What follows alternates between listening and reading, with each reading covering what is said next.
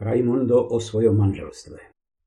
Čo sa mňa týka, zvlášť po narodení detí, som často vnímal akýsi tlak, ktorý mi bránil rozvíjať vlastnú osobnosť. Tvrdá každodenná práca, deti, ktoré sa v noci budili, málo času na oddych a Mária, ktorá akoby nechápala moje potreby. Snažil som sa ukradnúť si čas pre seba. Často som sa uzatváral do seba v kúte izby, ale čím viac som sa o to snažil, tým viac som zakúšal nespokojnosť a zlyhanie. V určitej chvíli sa náš vzťah naozaj vyostril a Mária sa rozhodla porozprávať s istou odborníčkou na rodinné problémy.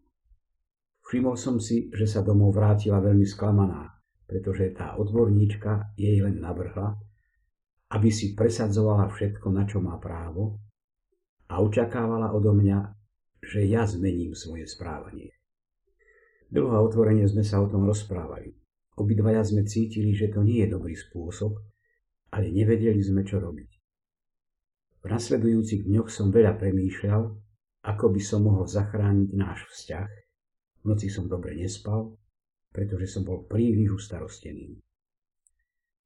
Raz ráno, keď som sa prebudil, dostal som nápad. Jednoduchý, ale pre mňa nový, takmer nečakaný. Musím stratiť vlastné predstavy, očakávanie, že ma niekto docení. To, čo bolo dôležité, nebola realizácia mojich očakávaní, ale aby Mária bola šťastná, to tak, že ju príjmem aj s tým, že je iná ako ja. Toto nám určite vráti stratenú rovnováhu. Porozprával som sa o tom s Máriou. Aj ona už niekoľko dní premýšľala o rovnakom postoji voči mne. Spoločne sme sa ešte viac snažili vykročiť na túto cestu. Ja som začal pracovať na svojej trpezlivosti, vstávať v noci bez šomrania, upratovať dom, skladať oblečenie, snažiť sa vnímať Máriine túžby. Určite to nebolo vždy ľahké, ale neúnavne som sa snažil začínať vždy od znova a od určitej chvíle to bolo všetko neuveriteľne jednoduché. Už sme manželmi veľmi dlho, deti vyrástli, naše povahy sa zaoblili, zjemnili, naše rozdiely z časti existujú, z časti sa zmenili a z časti vznikli nové. To, čo sa radikálne zmenilo, je naša schopnosť vzájomne sa prijímať taký, aký sme, bez očakávaní, a vďaka tomu často zažívame spoločenstvo, o ktorom sme si nikdy nemysleli, že ho dosiahneme.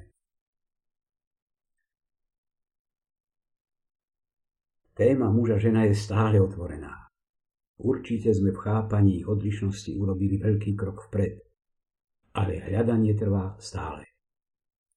Veľmi pravdepodobne to nikdy nedokážeme úplne pochopiť, aj preto, že mužskosť a ženskosť v sebe nesú tajomstvo.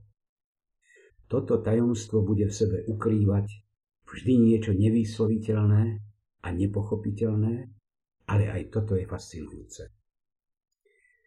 Možno jedného dňa nám veda dokáže poskytnúť presné odpovede, ale sme si istí, že len formácia mužskej a ženskej identity, ktorá sa dokáže prispôsobiť a rešpektovať odlišnosť toho druhého, sa stane nevyhnutným predpokladom na potlačenie konfliktov medzi mužom a ženou a ich lepšiu integráciu, či už pre dobro rodiny, alebo celej spoločnosti.